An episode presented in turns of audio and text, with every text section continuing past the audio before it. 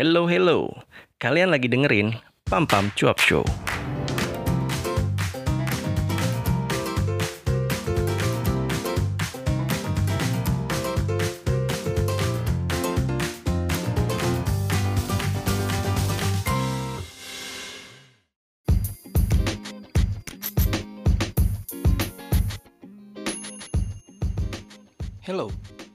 Merasa punya bakat dan ide liar di bidang olah suara kayak podcast, atau nyanyi, baca puisi, VO, atau bikin review-review buku, film, series, makanan, sampai ke kopi hitam di warung favorit kalian, tapi masih minder buat bikin channel konten sendiri? Tenang, solusinya adalah Bakso. Segera di Pam Pam Cuap Show.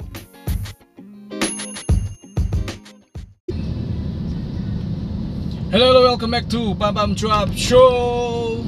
Apa kabar? Semoga kalian sehat dan bahagia selalu. Awal Oktober ini Indonesia dimulai dengan berita duka eh, dari dunia olahraga gue turut berduka cita sedalam-dalamnya atas korban 127 orang yang meninggal dunia. Eh, karena kerusuhan yang terjadi setelah atau pada saat pertandingan Arema Malang versus eh, Persebaya malam kemarin ya. Ya ini inilah wajah sebenarnya wajah waj apa ya bisa dibilang wajah wajah persepak eh, persepak bolaan kita sebenarnya. Karena eh, yang gua tahu se sejak gua tinggal di eh maksud gua sejak gua hidup di Surabaya sidoarjo ini ini udah udah jadi makanan yang mau dibilang wajar tuh kayaknya nggak wajar juga gitu. Tapi ya udahlah ya. Eh sebenarnya ini juga bukan berita baru seharusnya. Sorry. Karena emang eh fanatisme itu begitu melekat di supporter sepak bola yang sebenarnya kalau kita perhatiin udah lama banget tidak ada korban eh, kerusuhan di pertandingan sepak bola kita ya. Di liga mana pun itu sejak tahun kalau nggak salah sekitar 2013 silam. Itu udah mulai tertib. Terus terakhir itu kayak 2013 antara 2012 atau 2013 eh, supporter dari Persebaya yang menamakan dirinya bonek. Itu juga sempet timnya dilarang main oleh PSSI diskors karena menimbulkan kerusuhan. Dan sangat disayangkan banget harus terjadi lagi sampai menimbulkan korban jiwa yang nggak sedikit. Ratusan orang itu gila loh. Gue turut prihatin dan jujur kalau di ranah sepak bola ya supporter-supporternya kayak gini tuh nggak ngerti siapa yang harus di eh, salahkan nggak ngerti juga siapa yang kalau misalnya timnya yang dilarang main pun official klubnya pun nggak bisa eh, nggak bisa sepenuhnya disalahkan menurut gua. Kalau dulu mungkin eh, salah satu penyebabnya adalah banyaknya supporter yang yang nggak bisa masuk karena tiketnya itu di ya banyak banyak di inilah ya banyak di dimainin lah ya sama either tuh calo atau atau eh, dari klubnya sendiri. Cuman kayaknya terakhir-terakhir ini eh akhir-akhir ini dari tahun 2013 2014 kayaknya itu udah mulai lumayan tertib kalau gue bilang. Nggak terlalu yang banyak banget yang nggak bisa nonton gitu kan. Eh akhirnya dampaknya adalah mereka udah capek-capek datang mau nge-support tim kesayangannya katanya. Sebenarnya kalau lu sayang sebenarnya sih analoginya sih bener sih. Kalau lu udah sayang sama lu udah cinta itu pada akhirnya ya em, bisa melakukan segala hal. Dan inilah yang gue bilang kekurangan dari masyarakat kita ya. Kalau akal sehatnya pada jalan mungkin bisa menerima kekalahan itu ya udah biasa aja gitu. Toh yang kalah sebenarnya bukan mereka juga gitu. yang kalah ya timnya gitu kan. Jadi kalau kalau supporternya mau marah ya marahnya sama pemainnya lah sama pelatihnya lah sama klubnya lah. Kenapa harus melampiaskan kemarahannya kepada klub lainnya atau atau malah justru supporter klub yang lainnya gitu. Toh supporternya juga supporter yang lainnya juga nggak ngikut ngegolin ya mungkin ada hal-hal yang terjadi eh, yang lainnya ya. Maksudnya kayak yang namanya pertandingan sepak bola itu pasti panas. Karena ada fisik ada kon- eh, kontak fisik ya kan? Terus ya dan segala macamnya. Cuman kalau misalnya nggak ada fanatisme sih gue yakin ah, nggak tahu lah ya. Jelas gue sangat sedih dengar kabar sejak tadi pagi grup-grup WhatsApp nggak cuman kantor tapi grup keluarga juga ikut memberitakan hal ini. Eh, yang ya yang isinya jelek-jelek semua pada akhirnya ngejelek-jelekin dua belah pihak supporternya gitu kan. Eh, di satu sisi mungkin dampaknya adalah anak-anak kita nantinya yang bercita-cita jadi pemain bola itu pada dapat statement-statement yang nggak enak. Dan di lain sisi juga gue sih nggak terlalu peduli sama tim sepak bola kita yang eh, harus bisa masuk ke Piala Dunia atau eh, apa berapa besar. Maksudnya peringkatnya di, ada di berapa di, di urutan keberapa di di dunia ya. Kalau supporternya masih fanatis kayak gini sih susah. Ya meskipun meskipun memang fanatisme di dunia sepak bola itu nggak cuma terjadi di Indonesia. Fanatis ini juga terjadi di di di negara yang lainnya gitu di klub-klub klub-klub yang kecil-kecil juga gitu. Dan kalau kalau kalau di luar tuh ya kayaknya ributnya tuh bukan di stadionnya. Yang ribut tuh orang-orang yang yang fanatis yang nonton di bar ya kan? Wajar mereka bisa emosi gitu kalau bisa tiba-tiba ada ada supporter klub lawan yang yang entah itu rusuh entah itu nyasar gitu ya ke bar mereka.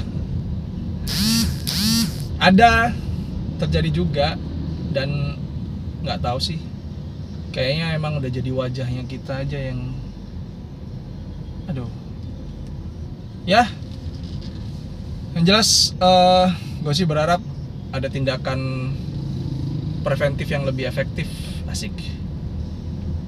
Berima gitu gue itu tadi omongannya nggak sadar ya.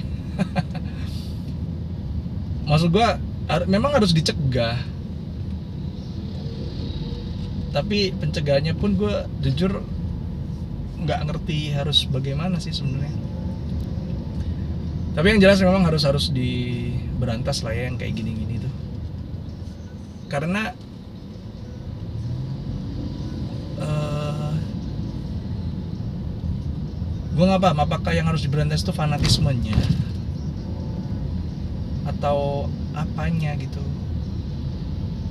seperti yang gue bilang tadi gue tuh kalau di fanatisme di dunia persepak bolaan itu gue juga nggak paham kenapa mereka sampai fanatis banget ke timnya ke klubnya gitu kan. Kalau lu fanatisnya sama satu orang gitu mungkin gue masih masih bisa ngomong eh, ngasih ngasih alternatif solusi gitu ya paling enggak tapi ini fanatisnya nggak jelas kepada siapa gitu yang dibela apa? Kepentingan klub juga enggak klub lo kalah juga ya udah gitu loh maksud gue kenapa harus sampai segitunya? Tapi gue yakin eh, ini nggak cuman sebatas fanatisme klub aja. Pasti ada faktor-faktor lain yang yang menyebabkan sampai terjadinya pertumpahan darah kayak gitu.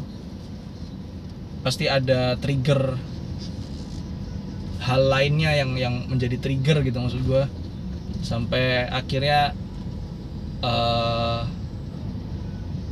those people very mad at that match. Asik. Lagi-lagi berima. Kayak gue jadi rapper aja deh.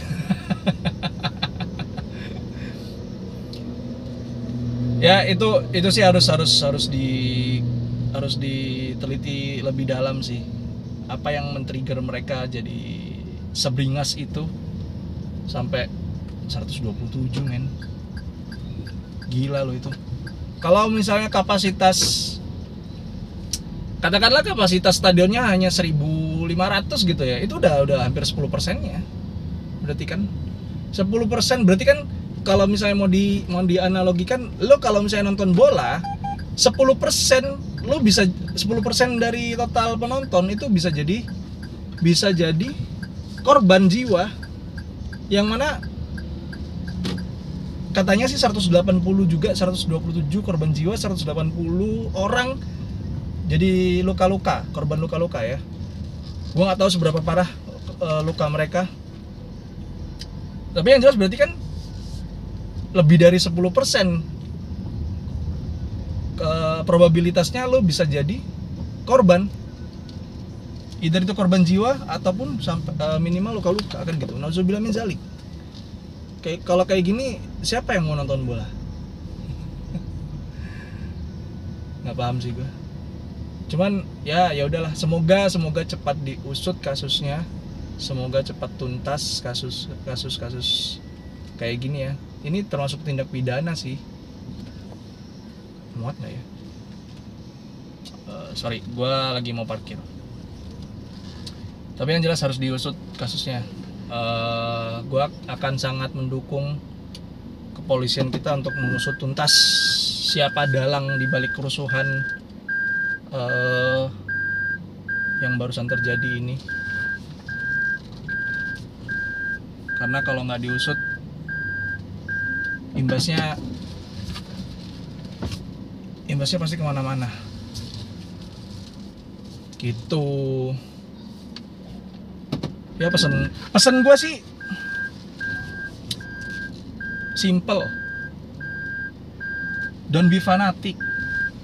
Karena fanatisme itu nggak ada untungnya juga buat lu pada. Yakin dah. Seuntung-untungnya lu fanatis tuh lu bisa ngedukung klub lo. Klub klub yang lu sayangi gitu ya.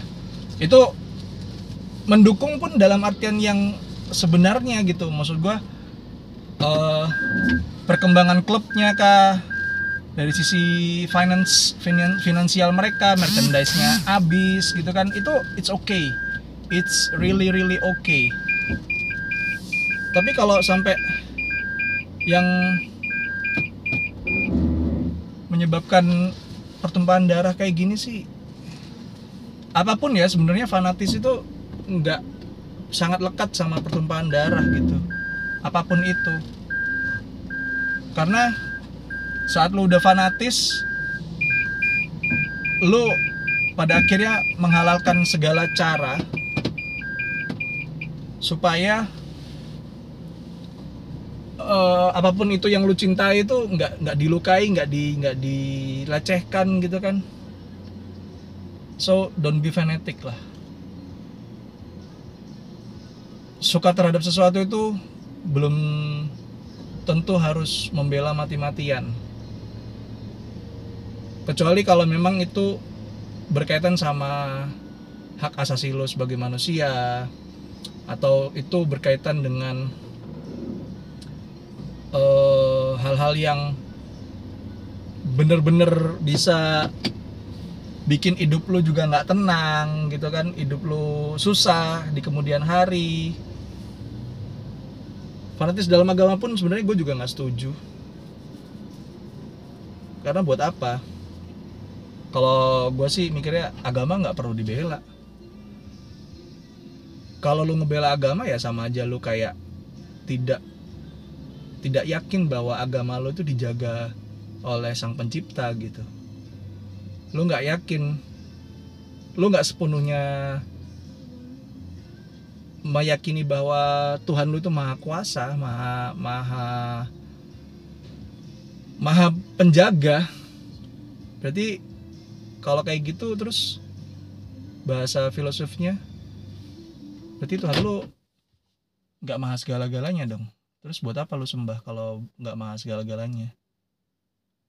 Kan gitu. Itu yang dipertanyakan jadinya. Ya udahlah gitu aja.